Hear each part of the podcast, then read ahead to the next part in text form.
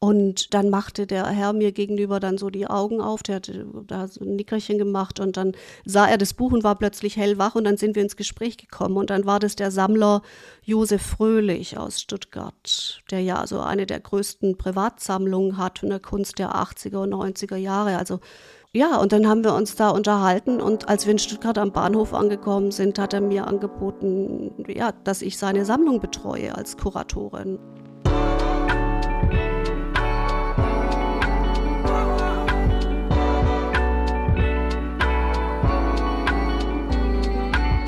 Was mit Kunst? Ein Podcast von und mit Johann König.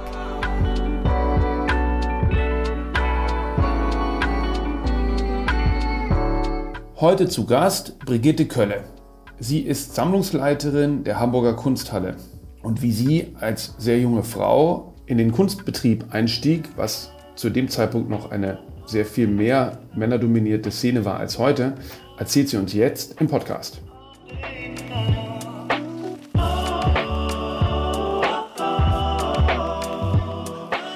Brigitte, wie wird man Sammlungsleiterin, in dem Fall jetzt der Hamburger Kunsthalle? Ach, da gibt es eigentlich gar nicht so einen direkten, geraden Weg, den man nimmt. Bei mir war das auch eher eigentlich so ein bisschen meandernd. Ähm, so verschiedene Felder, die ich, in denen ich tätig gewesen bin. Also sagen wir mal, der, der konventionelle Weg ist, dass man Kunstgeschichte studiert, dass man promoviert, dass man ein Volontariat macht in einer Kunstinstitution, in einem Museum und dann ähm, ja im Kunstverein arbeitet, in einer kleinen äh, Institution arbeitet und dann zu einer großen Institution kommt. Das ist, sagen wir mal, der, der ähm, normale Weg. Also eigentlich sehr vergleichbar zu dem Karriereweg einer Künstlerin, eines Künstlers.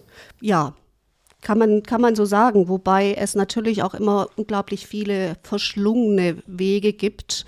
Eigentlich so eine, ja, so eine meandernde Art. Ähm, und ja, ich finde, da hat irgendwie das, das Leben ja auch immer so viele Überraschungen bereit. Und ähm, ich finde so diesen, diesen Begriff eigentlich der Karriere auch immer sehr, sehr problematisch, weil da so eigentlich beinhaltet, dass man so ganz klar einen Schritt nach dem anderen tut und dass es so vorgezeichnet ist ähm, das war es bei mir irgendwie gar nicht so. Und ähm, ja, also insofern war das bei mir eher so ein bisschen verschlungen, ähm, verschiedene Bereiche, ähm, in denen ich tätig war, Kunsthallen, Privatsammlungen, Stiftungen, einer Galerie, ähm, also auch in verschiedenen Arbeitsverhältnissen, so als Angestellte oder Freiberuflerin oder Unternehmerin und in- und Ausland. Also von daher, es gibt irgendwie jetzt nicht ähm, so diese diese klare strategische Ausrichtung. Und was macht man konkret als Sammlungsleiterin? Man betreut eine Sammlung. Ähm, in meinem Fall ist es die Sammlung für zeitgenössische Kunst, Galerie der Gegenwart der Hamburger Kunsthalle. Da sind es die Sammlungsbereiche Malerei, Skulptur, Installation und Medien, für die ich zuständig bin. Es gibt auch noch eine Kollegin, die betreut die Arbeiten auf Papier. Und ähm, das heißt, man pflegt die Sammlung, man kümmert sich darum, macht die wissenschaftliche Aufarbeitung. Wenn es irgendwie um Fragen der Restaurierung geht, dann bespricht man das mit den ähm, Kolleginnen aus der Restaurierungsabteilung. Man publiziert, man baut die Sammlung aus über Schenkungen, über Ankäufe und natürlich ähm, äh, ist es so, dass man auch die Ausstellung dann betreut und kuratiert, die Sonderausstellungen. Also zum einen die Sammlungspräsentation, also diese Ausstellungen, die aus der Sammlung heraus generiert werden. Und äh, zum anderen die Sonderausstellung, Themenausstellung, Einzelausstellung etc. Und erzähl mal, wie bist du überhaupt in die Kunst gekommen? Also womit fing es an, wenn man so will?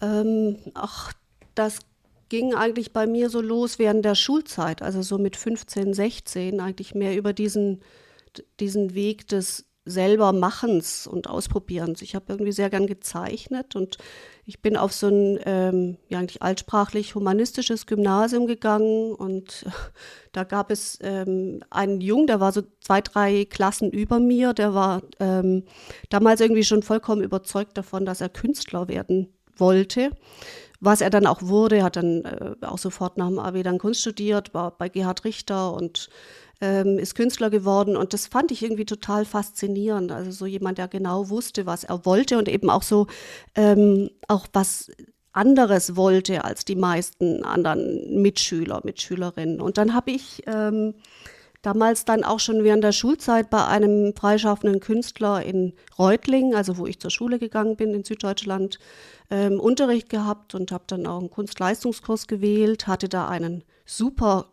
Kunstlehrer. Das ist ja auch immer total wichtig, dass man Leuten begegnet, die so selber auch begeistert sind von dem, was sie tun, da auch so eine Leidenschaft haben. Und das hatte er ähm, auch ein toller Kunsthistoriker. Und dann war für mich eigentlich nur nach der Schule so klar, dass ich irgendwas mit Kunst machen würde. Aber wusste noch nicht so genau, wo es hingehen sollte, ob jetzt äh, eher in die künstlerische Richtung oder eher Kunstgeschichte. Und dann habe ich damals durch Zufall erfahren von einem ganz neuen Studiengang in Hildesheim, wo man so beides kombinieren konnte, also Theorie und Praxis. Und ähm, dann bin ich da hingegangen. Aber meine eigentliche Initialzündung, man sagen, so zum, äh, zum äh, Kuratieren kam dann über ein Praktikum, was ich gemacht hatte während des Studiums in der Galerie Konrad Fischer in Düsseldorf. Konrad Fischer war ein deutscher Maler und Galerist. Seine Eltern stammen aus gutbürgerlichen industriellen Familien Mütterlichseits war dies die Familie Lueck, die in Düsseldorf die Gute Hoffnungshütte gründete, ein bedeutendes Montan- und Maschinenbauunternehmen. Der Name der Mutter sollte später noch wichtig werden. Zum Ende seiner Schulzeit, die er ohne Abitur abschloss, nahm er schon privaten Mal- und Zeichenunterricht. Das Interesse an Kunst und Malerei wurde unter anderem durch seine häufigen Besuche in der Künstlerkneipe Bobbys in der Düsseldorfer Altstadt ausgelöst. Ab 1958 studierte Konrad Fischer an der Kunstakademie Düsseldorf in den Klassen von Bruno Goller, Karl Otto Götz und Theo Otto. Zu seinen Kommilitonen gehörten Sigmar Polke, Gerhard Richter und Manfred Kuttner. Um Namensverwechslungen aus dem Weg zu gehen, nannte er sich als Maler Konrad Lueck, nach dem Geburtsnamen der Mutter. Im November 1962 wurde sein Studium durch den damaligen Direktor Hans Schwippert für beendet erklärt, ein quasi Rauswurf. Zusammen mit Kuttner, Polke und Richter organisierte er später in einem ehemaligen Metzgerladen in Düsseldorf die erste deutsche Pop-Art-Ausstellung. Darüber kam er in Kontakt mit international einflussreichen Kunsthändlern und Kunsthändlerinnen, wie beispielsweise Iliana Sonnabend. 1967 eröffnete er unter seinem Geburtsnamen Konrad Fischer eine eigene Galerie in der Düsseldorfer Neubrückstraße. Sie sollte sich zu einer der weltweit einflussreichsten entwickeln und Düsseldorf zu einem Brennpunkt zeitgenössischer Kunst machen. Fischer vertrat Künstlerinnen des Minimalismus und der Konzeptkunst. Vor allem durch die Ausstellung amerikanischer Künstlerinnen erlangte die Galerie kunstgeschichtliche Bedeutung.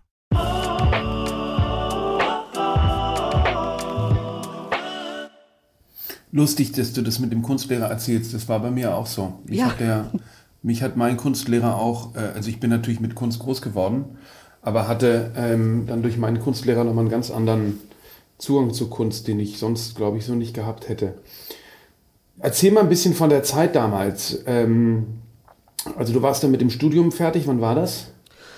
Ähm, ich war fertig mit dem Studium 91 und habe dann aber später noch ähm, ein Aufbaustudium gemacht in, in New York an der ähm, New York University. Das hieß Museum Studies, also Museumswissenschaften. Bevor du zu Konrad Fischer gegangen bist? Nee, ich war schon während des, äh, während des Studiums, also mit 19 oder 20, ähm, habe ich da das erste Praktikum gemacht und ich fand ich so großartig das war 89, genau, dass ich da das erste Praktikum bei ihm gemacht hatte. Und dann habe ich immer wieder in den Semesterferien bei Konrad Fischer gearbeitet. Und damals 89, das war absolut irre. Da war ähm, äh, gerade die Ausstellung von Bruce Nauman in Vorbereitung. Heads and Bodies hieß die. Das war diese Ausstellung, wo er zum ersten Mal diese Wachsköpfe gezeigt hat und diese ähm, zerstückelten Tierleiber, weißt du, die aus so diesem Polyurethan-Stoff ja. gemacht waren, die von der Decke hingen. Und Bruce Nauman kam auch selbst damals mit seiner neuen Frau, der Susan Rothenberg, ja auch Künstlerin, die jetzt vor ein paar Monaten verstorben ist. Und ja, dann hat er die Ausstellung aufgebaut. Und Konrad Fischer hatte ja auch diese fantastischen Räume da in Düsseldorf in dieser ähm, ja, ehemaligen Fabrik, so ganz roh und simpel. Und eigentlich mehr wie so ein großes Atelier auf mehreren Stockwerken. Und da hat Bruce Norman dann diese Ausstellung aufgebaut. Und er hat mich wahnsinnig fasziniert, weil er, also ich meine, als als Typ ist er irgendwie schon wirklich äh, so eine Persönlichkeit. Und was ich aber so irre fand, war, dass der so ganz präzise und war und auch so genau wusste, was er wollte. Und ähm, also wie, wie was im Raum zu positionieren ist, zu hängen ist und so. Und das war ja auch so etwas, was Konrad Fischer selbst eben auch so unglaublich gut konnte. Also Konrad war ja selber auch Künstler gewesen und war von daher auch für seine eigenen Künstler und Künstlerinnen, die er vertreten hat, immer so ein, so ein äh, ja, Partner auf Augenhöhe. Und also ich erinnere mich zum Beispiel noch dran, dass er, dass, dass Konrad dann so zu mir kam und fragte, gerade bei dieser Ausstellung dann von ähm, Bruce Nauman so, ja, und ähm, Brigitte, sollen wir jetzt das Licht anmachen oder nicht? Und also es ging einfach um diese Frage, ob zum Kunstlicht irgendwie noch was zu dieser ähm, Wirkungskraft dieser Ausstellung beiträgt. Also das nur so als Beispiel, wie wahnsinnig äh, genau und präzise immer diese Ausstellungen auch ähm, eingerichtet wurden. Bruce Nauman ist ein US-amerikanischer Konzeptkünstler. Nauman studiert erst Mathematik, Physik und Kunst auf Bachelor an der University of Wisconsin, wechselte für ein Master-Kunststudium an die University of California in Davis. Zwar arbeitete er nach seinem Studium eine Zeit lang als Assistent für den Maler Wayne Thiebaud und unterrichtete am Art Institute in San Francisco, wendete sich aber in den späten 60er Jahren von der Malerei ab er konzentrierte sich zunehmend auf die Bereiche Film, Bildhauerei und Performance. Naumans Arbeiten nutzten unterschiedlichste Materialien, beschäftigen sich aber vorwiegend mit Fragen der menschlichen Sinneswahrnehmung. Oft wird der Betrachtende mit irritierenden bis schockierenden Erfahrungen und Eindrücken konfrontiert. Seine Kunstwerke erhielten so oft auch erhebliche Resonanz, was zu mehreren internationalen Ausstellungen führte.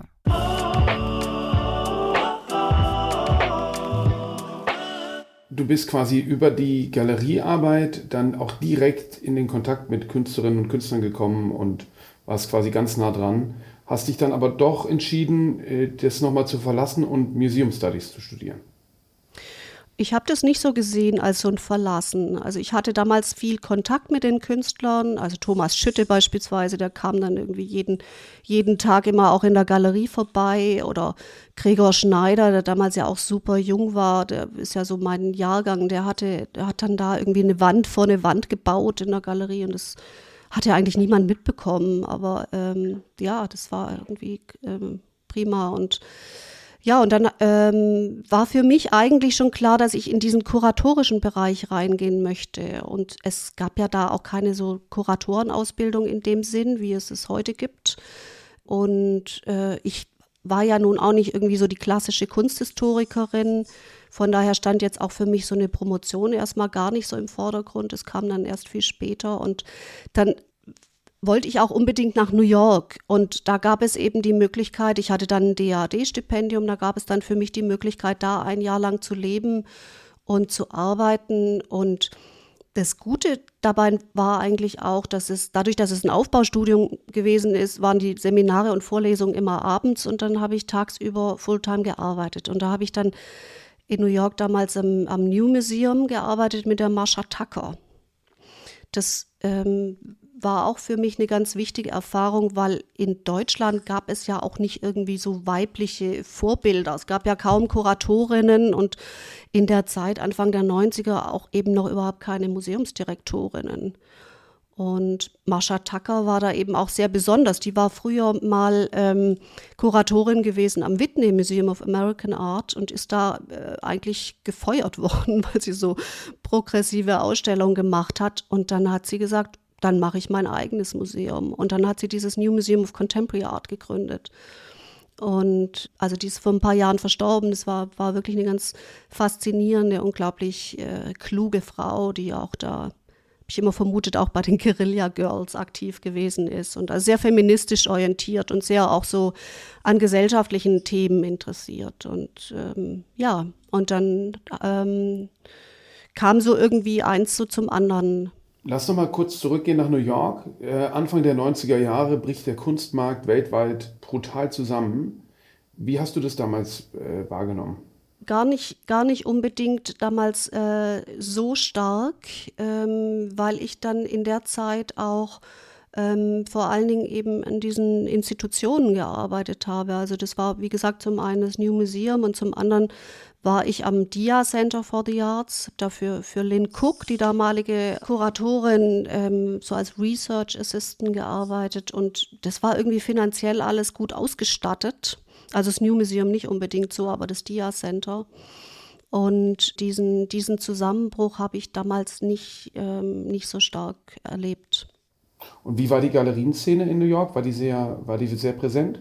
Die war unheimlich lebendig. Also da gab es wahnsinnig viele interessante Galerien und auch sehr viel ähm, tolle Galeristinnen. Also was weiß ich, irgendwie von Maureen Goodman über ähm, Barbara Gladstone, dann Elena Sonnabend natürlich irgendwie auch. Also das war wahnsinnig lebendig, auch viele junge Galerien, Metro Pictures. Auch zwei ähm, Frauen. Ja, ja, also das äh, war unglaublich äh, lebendig. Und ja, dann kam natürlich auch so diese, diese Zeit irgendwie der Institutional Critique, natürlich auch so diese Reflexion des Kunstbetriebs und auch der, der ähm, Institutionen. Das war da auch gerade in dieser, in dieser Phase, in der ich in New York gelebt habe. Also es war so 92, 93. Mhm. Und dann ging es aber wieder zurück nach Deutschland. Ja, dann bin ich wieder zurück nach Deutschland, weil ich ähm, nach Deutschland zurück musste. Am liebsten wäre ich in New York geblieben, ehrlich gesagt, aber das durfte ich nicht, weil ich so ein Stipendium hatte, auch von der New York University. Die hatten mir die Studiengebühren erlassen. Das war natürlich super, weil in Amerika zu studieren ist ja sehr, sehr teuer. Aber als ich das angenommen hatte, dann dieses Stipendium musste ich unterschreiben, dass ich nach Beendigung meines Studiums dann wieder für mindestens drei Jahre in mein Heimatland zurückkehren würde. Also eigentlich im Grunde genommen vollkommen bescheuert. Ich verstehe es auch bis heute nicht, warum das so ist oder damals so gewesen ist. Auf jeden Fall bin ich dann zurück nach Deutschland und wusste natürlich überhaupt nicht, wohin erstmal. Und war dann erst bei meinen Eltern und habe dann meinen Rucksack gepackt und habe dann so eine Tournee gemacht durch Deutschland und ähm, einfach die Freunde und ehemaligen Kommilitonen und so besucht und war dann in Kassel auch. Ich hatte auch, ähm, bevor ich nach New York gegangen bin, auch am Museum Friderizianum ein Jahr gearbeitet mit dem Veit Lörs zusammen, der damals ja der Direktor vom Museum Friderizianum gewesen ist. Und den hatte ich dann so am Schluss besucht, bin dann zurückgefahren im Zug nach Stuttgart und dann kurioserweise saß mir ein Ehepaar gegenüber im Zug und ich habe so einen Katalog von einem amerikanischen Videokünstler Bill Viola ähm, studiert und dann machte, machte der Herr mir gegenüber dann so die Augen auf, der hatte da so ein Nickerchen gemacht und dann sah er das Buch und war plötzlich hellwach und dann sind wir ins Gespräch gekommen und dann war das der Sammler Josef Fröhlich aus Stuttgart, der ja so eine der größten Privatsammlungen hat von der Kunst der 80er und 90er Jahre, also und ja, und dann haben wir uns da unterhalten und als wir in Stuttgart am Bahnhof angekommen sind, hat er mir angeboten, ja, dass ich seine Sammlung betreue als Kuratorin. Und das war natürlich irgendwie super. Da war vorher noch nie jemand äh, in dieser Sammlung gewesen, hatte das bearbeitet und so war ich dann die Erste und habe dann so einen Bestandskatalog gemacht und auch eine große Ausstellungstournee war in Planung in der Tate in London und ähm, auch in der Staatsgalerie Stuttgart und so weiter.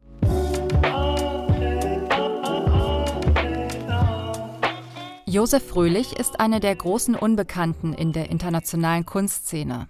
Obwohl seine Privatsammlung zu den weltweit renommiertesten gehört, ist er der Öffentlichkeit wenig bekannt. Josef Fröhlich wurde in Österreich geboren. Im Jahr 1965 gründete er in Leinfelden-Echterdingen, eine Stadt südlich von Stuttgart, die Maschinenfabrik J.W. Fröhlich. Fröhlich sammelte zuerst Bilder der klassischen Moderne, verkaufte diese aber, nachdem er Joseph Beuys 1982 auf der Documenta kennenlernte.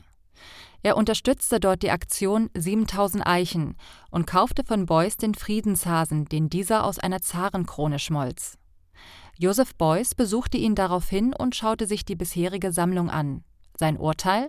Alles furchtbar und überredete Fröhlich dazu, diese zu verkaufen um mit dem Kapital zeitgenössische Kunst zu kaufen. Josef Fröhlich sagt, Beuys habe ihm das Sehen gelehrt. Im Laufe der Zeit kaufte er Werke von Andy Warhol, Gerhard Richter und Sigmar Polke sowie von Rosemarie Trockel, Jenny Holzer oder Agnes Martin. Zu seinen neueren Errungenschaften gehören Werke der Künstler Hearst und Banksy. Gerne verleiht Fröhlich seine Sammlung an Museen und schenkte der Tate Modern in London zur Eröffnung eine Skulptur von Bruce Nauman. In einem eigenen Ausstellungshaus in Leinfelden-Echterdingen können Teile der Sammlung von der Öffentlichkeit betrachtet werden.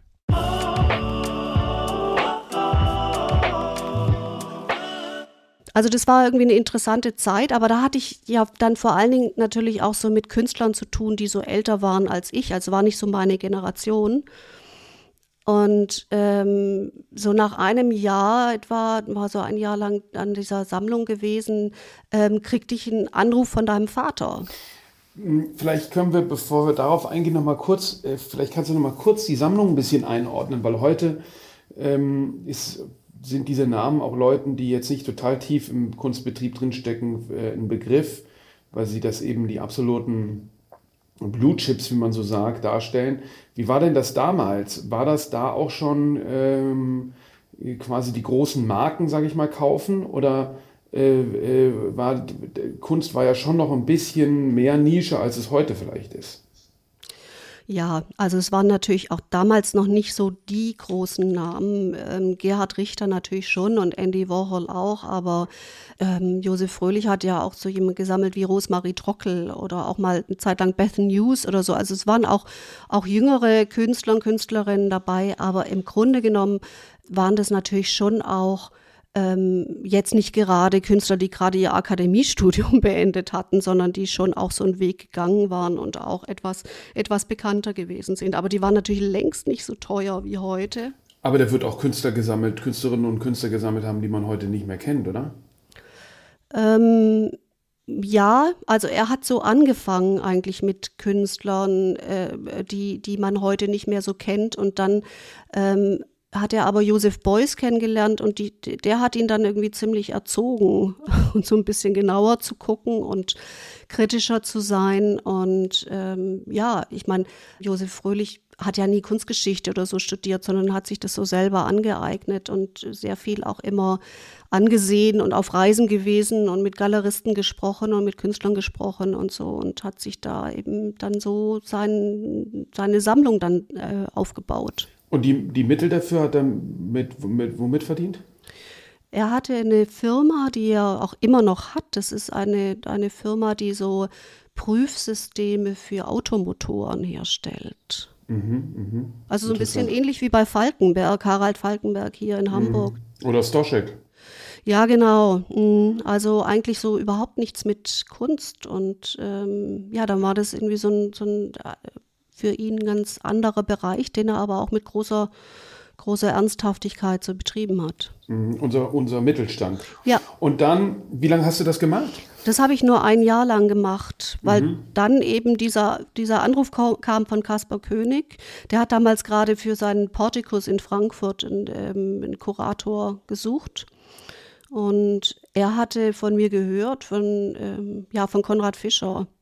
Und ähm, Kaspar kennt ja eigentlich immer alle und alle kennen ihn. Und das irgendwie kannte er mich nicht. Und ich glaube, das hat ihn so ein bisschen irritiert, dass da jemand da ist, den er nicht kennt und den aber, aber Konrad Fischer irgendwie sehr empfiehlt. Und dann rief er also an und sagte, ja, und ähm, wollen Sie nicht nach Frankfurt kommen und dann können wir uns mal kennenlernen und so.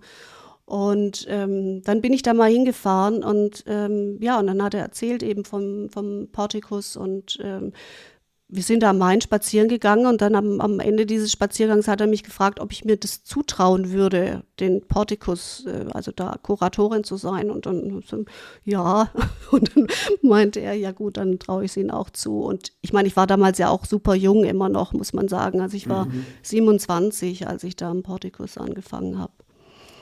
Und das war aber eine super Zeit. Also ich meine, die, die Arbeit bei, in dieser Privatsammlung Fröhlich war sehr interessant, aber ähm, der Portikus war natürlich was vollkommen anderes, weil ich da mit Künstlern und Künstlerinnen auch meiner eigenen Generation zu tun hatte und ja auch so was selber irgendwie gestalten konnte und, und selber auch ähm, ja da aufbauen konnte. Und das war dann tatsächlich auch so.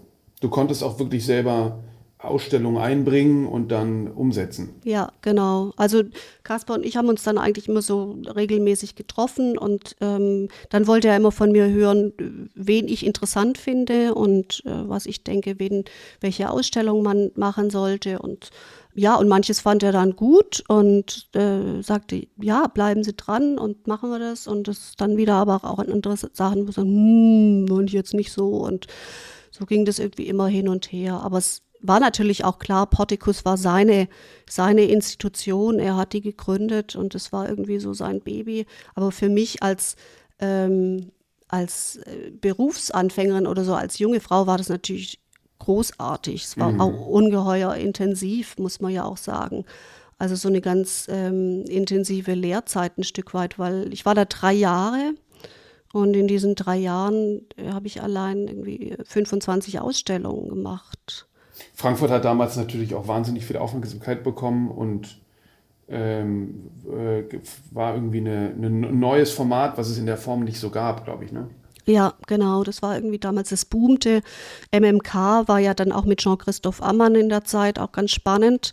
Der kam ja auch viel dann immer zum Portikus, auch mit seinen Studierenden und hat dann auch gekauft. Also einiges an Werken, die im Portikus zu sehen gewesen waren, sind dann auch in die Sammlung eingegangen vom MMK. Was war dann deine erste Ausstellung? Ähm, also die erste Ausstellung war Stephen Pippin, die aber ähm, äh, noch eigentlich so, der war noch eingeladen von, von äh, Kaspar König aber so Ausstellungen, die auf mich zurückgingen, waren damals von ähm, Gregor Schneider eine ganz frühe Ausstellung. Es war die, die erste überhaupt in Deutschland. Mhm. Na, damals ja noch gar nicht bekannt. Es war irgendwie so weit vor seiner Venedig-Biennale und dem Goldenen Löwen damals. Und also Aische Erkman, Boris Michailov. Ja, es war auch immer sehr anspruchsvoll, muss man sagen. Also Portikus war irgendwie eine kleine Klitsche, also es war ja nur dieser eine Raum, dieser Schuhkarton, wie, wie Kaspar immer sagte, aber ich meine, es war schon auch der Anspruch, neue Arbeiten dort zu zeigen, also speziell auch für den Raum und für den Ort gemachte Arbeiten zu zeigen. Und das war eine ähm, Herausforderung für die jungen Künstlerinnen, aber das war auch, auch immer große Klasse dann für ältere Kaliber. Also es waren ja auch dann so Leute, was weiß ich, wie Ellsworth Kelly beispielsweise oder Lawrence Wiener oder so, die da Ausstellungen hatten, die, die diese Einladung dann auch immer gerne angenommen haben, weil sie dann auch was äh, ähm, da in, im Portikus auch an Neuem ausprobiert haben. Bisschen eigentlich wie eine Galerie, die aber nicht kommerziell ist, ne? Ja, es war eine Kunsthalle. Ja, ja, eine Mini-Kunsthalle, ne? Ja, eine Kunsthalle ohne Sammlung, aber auch mit einem großen Anspruch. Also Caspar König hat auch immer erwartet, dass eine Publikation erscheint zu den Ausstellungen. Das ist schon ähm, war auch was Besonderes. Also wer Bücher gemacht hat, weiß, wie viel Arbeit es ist und ähm, das macht man nicht mal so eben. Und es war ganz klar, egal ob die Ausstellung jetzt irgendwie nur zwei Wochen ging oder was auch immer, man, es war immer der Anspruch, auch äh, eine Publikation zu machen. Und dann nach den drei Jahren, wo ging es dann hin? Ähm, dann bin ich nach München gegangen also diese, diese drei Jahre Portikus waren, waren wahnsinnig toll und intensiv, aber es ging auch alles so Schlag auf Schlag und ich wollte auch ganz gerne mal so ein bisschen ähm, selber auch das Tempo bestimmen. Ich kann mich, glaube ich, ganz dunkel erinnern, dass mein Vater sehr getroffen war, als du gegangen bist. Kann das sein?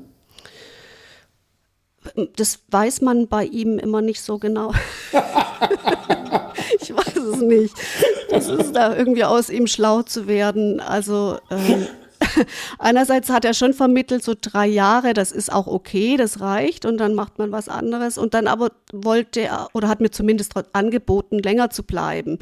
Und ähm, ja, ja, ich habe aber auch noch später mit ihm ja zusammengearbeitet. Also er hat eine, eine, Ausstellung in Japan kuratiert. Da wurde ein Museum in der Nähe von Tokio neu eröffnet. Da hat er eine große Ausstellung gemacht. Da habe ich ihm dann auch bei geholfen und so. Und wir hatten und haben ja auch immer noch Kontakt. Das ist ja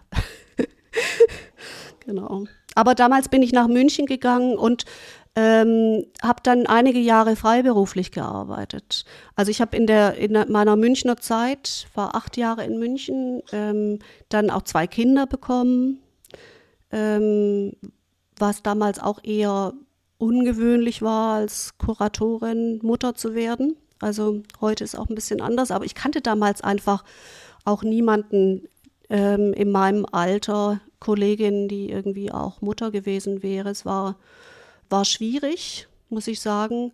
Ähm, auch so ein bisschen diese, diese äh, Zeit dann, also in eine neue Stadt zu kommen, da versuchen, Fuß zu fassen und dann von diesem permanenten Arbeiten und Reisen und Output dann ja zu versuchen, da eben auch wieder woanders anzukommen. Und ich wollte ja auch so ein bisschen ähm, selbstbestimmter alles machen und einen eigenen Rhythmus und so. Und dann ähm, ist meine erste Tochter gekommen und äh, ja, man weiß auch einfach irgendwie letztlich, wenn man dann so ein kleines Baby hat, dann bestimmt es aber auch alles. Mhm. Und ähm, ja, und dann habe ich eben in der Zeit dann ähm, ja, Familie. Mein Mann hat in, in München auch ähm, gearbeitet als Musiker, war da in der Bayerischen Staatsoper als Kontrabassist. Und ich habe ähm, dann frei gearbeitet für verschiedene Häuser. Also war jahrelang da im, in Milwaukee als Adjunct Curator, Innova und habe da zum Beispiel so die ersten Amerika-Ausstellungen von Manfred Pernies oder Seal Fleuer oder David Clabaut und Margret Plöndahl und so kuratiert, habe an der Kunsthalle Wien eine Ausstellung gemacht über ähm, Kunst von skandinavischen Ländern und einen kanadischen Pavillon auf der Venedig Biennale, da hatte ich mitgearbeitet, ähm, von Janet Carter, von George Burroughs Miller, also so verschiedene Sachen ähm, und hatte eine halbe Stelle, das war so Standbein im Lehnbachhaus in München. Also habe dann immer so Standbein, Spielbein. Spielbein waren so meine freien Projekte und Standbein war, war dann eben Lehnbachhaus ähm, äh, in, in München. Und bis dann irgendwann nach Hamburg? Ja, dann bin ich irgendwie erstmal noch nach Düsseldorf zwei Jahre und dann ähm, danach dann nach Hamburg. Und genau in dieser Münchner Zeit habe ich auch meine Doktorarbeit geschrieben über Konrad Fischer, die Kunst des Ausstellens. Dann da auch ein Buch gemacht, Okidoki, Konrad Fischer heißt es. Also mit vielen Interviews mit Zeitzeugen. Da ist ja ein lustiges Foto auch von mir drin, wo Konrad Fischer und, und Kaspar zusammensitzen und rauchen. Und ich sitze in der Mitte von den beiden und bin sozusagen eingenebelt von Zigarettenrauch, was irgendwie ganz gut illustriert, was das für eine andere Zeit war damals. Total, ja. Aber ja. du guckst ganz glücklich. Und du guckst vor allen Dingen irgendwie wahnsinnig interessiert den Konrad an, total begeistert. Ich finde das ja. Foto super nett. Ja. Mhm. Ähm, das ist auch ja wirklich eine, eine interessante äh, Figur, die ja, wie kein anderer irgendwie die, die Rolle des Galeristen ähm, als Vermittler und als, ja, auch als Ermöglicher irgendwie ähm, geprägt hat. Wenn du dich so intensiv ja auch durch ihn mit dem Kunstmarkt beschäftigt hast, wie ist denn dein Blick auf, auf das, was Galerie heute sein kann noch? Also ich glaube, was wirklich ganz elementar ist ähm, bei, bei Konrad Fischer und auch bei Galerien heute, also was ja auch so eine Qualität ausmacht von einer wirklich guten Galerie, ist ähm, viel möglich zu machen und auch so eine gewisse Treue und Loyalität den Künstlerinnen gegenüber zu haben. Also so einen Stamm von Künstlern zu haben, mit, an denen man auch festhält und die man auch begleitet. Also das fand ich persönlich auch bei dieser ähm, bei diesem Berufsbild Galerist oder Galeristin auch immer eigentlich so das, das Bemerkenswerteste. Das ist jetzt nicht das, das Verkaufen oder Vermitteln, sondern wirklich so die Künstler, die Künstlerinnen über einen langen Zeitraum auch begleiten zu können in der ganzen Entwicklung und mit allem, was sie auch interessiert.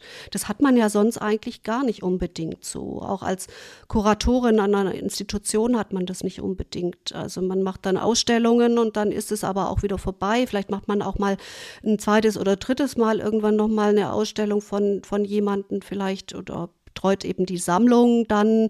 Aber ähm, bei, der, bei einem Galeristen ist es schon viel näher dran, an, auch an der Produktion von Kunst, an dem Machen von Kunst. Aber ist das nicht auch, wenn du das zum Beispiel, irgendwie ist der Konrad Fischer ja auch sowas wie unser äh, Leo Castelli, also in Deutschland.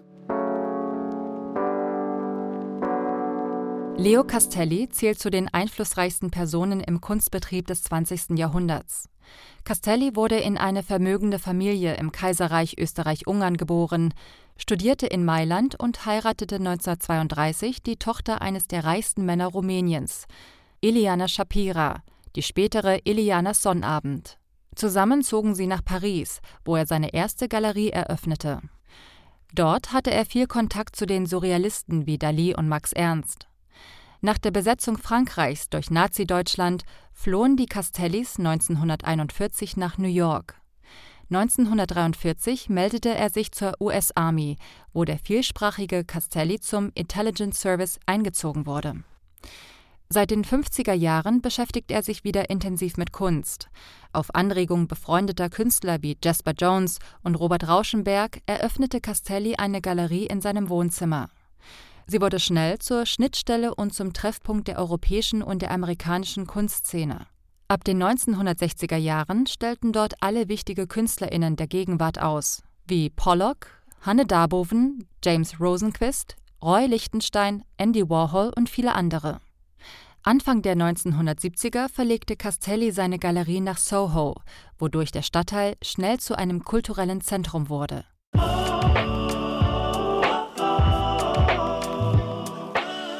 Bruce Naum, den du vorhin erwähnt hast, der stellt ja immer noch mit Konrad Fischer aus.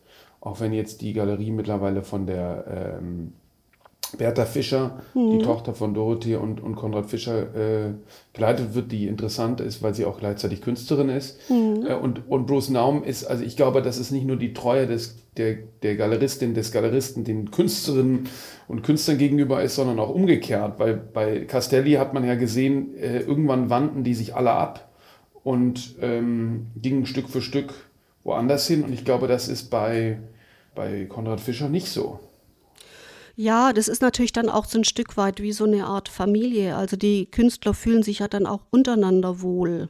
Und ähm, ich wüsste jetzt irgendwie nicht, wo Bruce Nauman so besser aufgehoben wäre als auch als in diesem Roaster von anderen ähm, Künstlern, Künstlerinnen so seiner, seiner Generation und, und Ausrichtung. Also dann ist man ja auch so äh, unter sich ein Stück weit und man kennt sich und das, das war dieses sich kennenlernen, das war ja auch ein, immer eine ganz wichtige, ein wichtiger Aspekt bei, bei Konrad Fischer. Also er hat ja, als er 67 seine Galerie eröffnete, hat er ja den, den amerikanischen Künstler Karl André erstmalig gezeigt. Und er hat eben nicht Werke von New York ähm, nach Düsseldorf gebracht, sondern er hat den Künstler selbst eingeladen, damit er vor Ort eben eine neue Arbeit macht für die Ausstellung.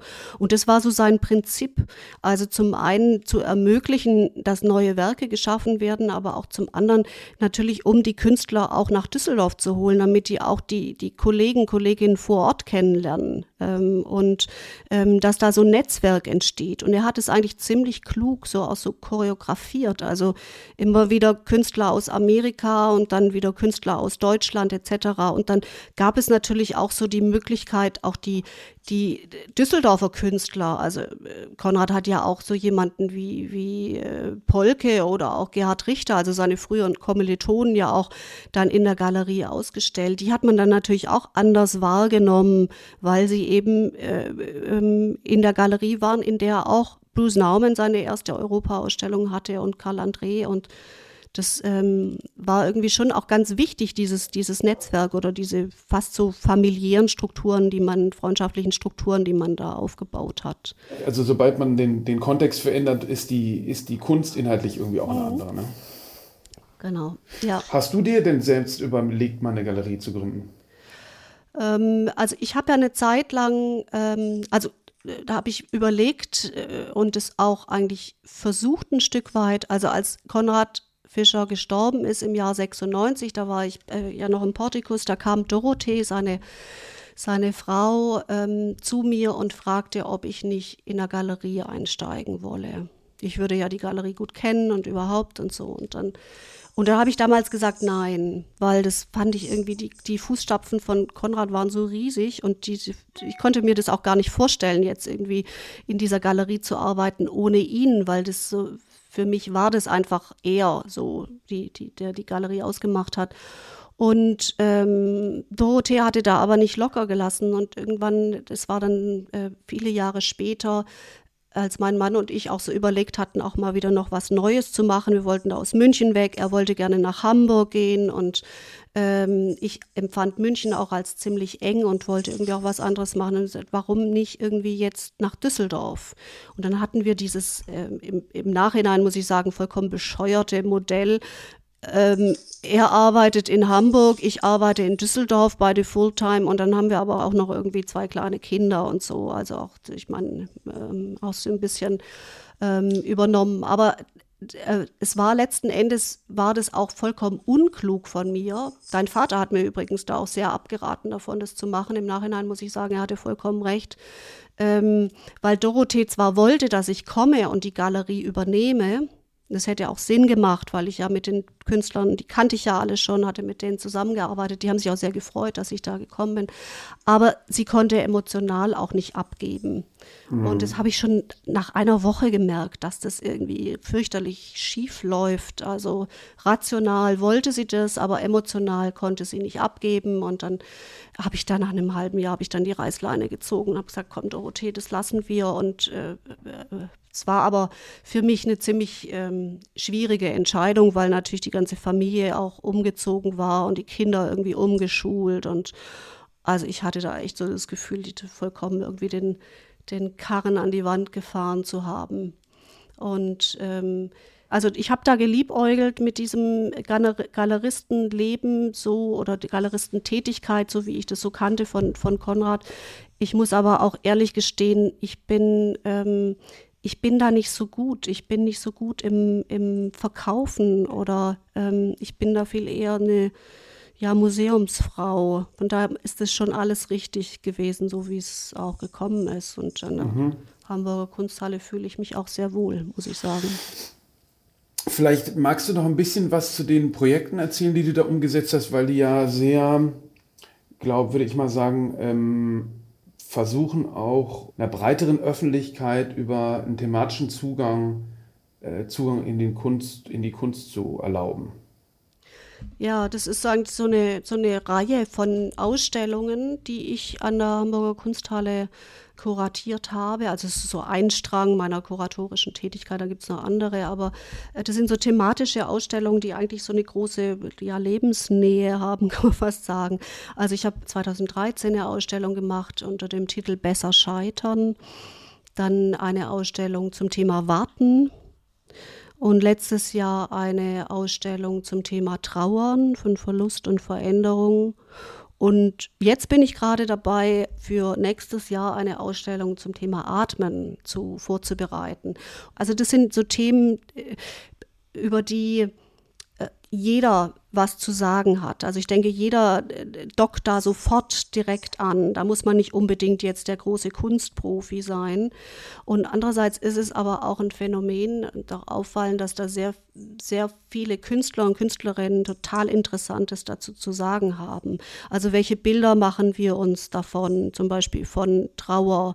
Ähm, wie, äh, welche Bilder übernimmt man? Wie, wie ändert man das um? Welche Wertung wird dadurch abgegeben? Geben, ähm, auch gesellschaftlicher Art. Also es sind wirklich auch so gesellschaftspolitische Themen und ähm, das äh, finde ich selber sehr, sehr spannend und es kommt unglaublich gut an und ja, man lernt da ja auch selber sehr viel. Also, also als Kuratorin muss ich sagen, wenn man dann so eine Ausstellung vorbereitet, man weiß ja auch oft noch gar nicht genau, wo das drauf zulaufen wird und lernt da selber sehr, sehr viel dabei. Und gerade diese zum Beispiel bei, bei dem Thema Trauer oder Trauern, diese, diese ähm, auch Hierarchie der Trauer, die so gesellschaftlich abgegeben wird. Also wo die, die amerikanische Philosophin Judith Butler ja auch ungeheuer interessant ist, diese sogenannte Grievability, wie sie das nennt. Und ähm, also wie gehen wir mit unserer öffentlichen Bekundung von Trauer um und wen halten wir für betrauerbar und wen nicht. Und Aber Trauer auch im Fall von Trennung und äh, genau. äh, Verlust, Verlust auch, äh, genau. aller möglichen äh, Arbeitsplatz, was immer man verlieren kann. Ne? Genau, so ist es. Also es ist ähm, wirklich eine Verlusterfahrung, ähm, Trauern und das, das kann natürlich auf den verschiedensten ähm, Bereichen der Fall sein. Es war auch ähm, letztes Jahr im Februar eröffnete diese Ausstellung und einen Monat später war dann irgendwie die Pandemie da und wir hatten den Lockdown und das war natürlich auch ähm, ja, fast schon so ein Traurig. bisschen unheimlich, war traurig, ja. Ja. War schon ein bisschen unheimlich. Wir konnten dann noch mal öffnen, konnten auch die Ausstellung verlängern. Die hat dann natürlich noch mal so eine neue Relevanz bekommen dann durch, durch, durch äh, Covid-19. Und auch ähm, was so ein bisschen unheimlich war, auch dieses, es war eine Arbeit dabei in der Ausstellung von dem afroamerikanischen Künstler Dred Scott. Das war so eine große Fahne wo mit weißen ähm, Lettern draufgeschrieben war, A man was lynched by police yesterday. Und im Mai war die Tötung von George Floyd. Also, auch, genau, also solche Sachen, das war, war schon, äh, ja. Und wie findest du diese Themen? Wie kommst du zu den Themen? Da werde ich häufiger danach gefragt. Ich kann es dir gar nicht sagen, wie das plötzlich sind die da. Und ähm, also ich sehe natürlich viel an, gehe viel in Ateliers und schaue irgendwie, was so Künstler und Künstlerinnen beschäftigt. Und ähm, ja, dann sind die, sind die plötzlich da. Ich weiß es nicht. Irgendwie unter der Dusche oder keine Ahnung. Und als nächstes kommt Atmen. Atmen, ja. Das ist auch ein hochinteressantes Thema.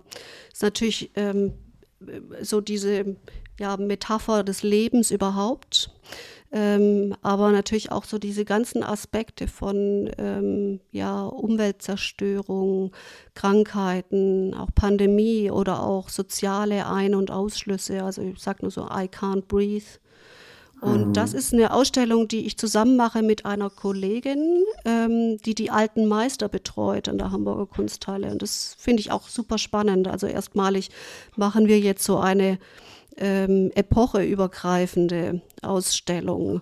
Und ähm, das ist, äh, ja, es ist irgendwie toll. Finde ich übrigens auch sehr schön an der Hamburger Kunsthalle. Ist ja so eine riesige, so ein riesiges Museum mit 800 Jahren Kunstgeschichte. Also da eben auch in so einer Institution zu arbeiten, so einem Museum, nicht nur zeitgenössische Kunst und den Fokus darauf, sondern eben auch die Einbettung in eine Geschichte und Historie.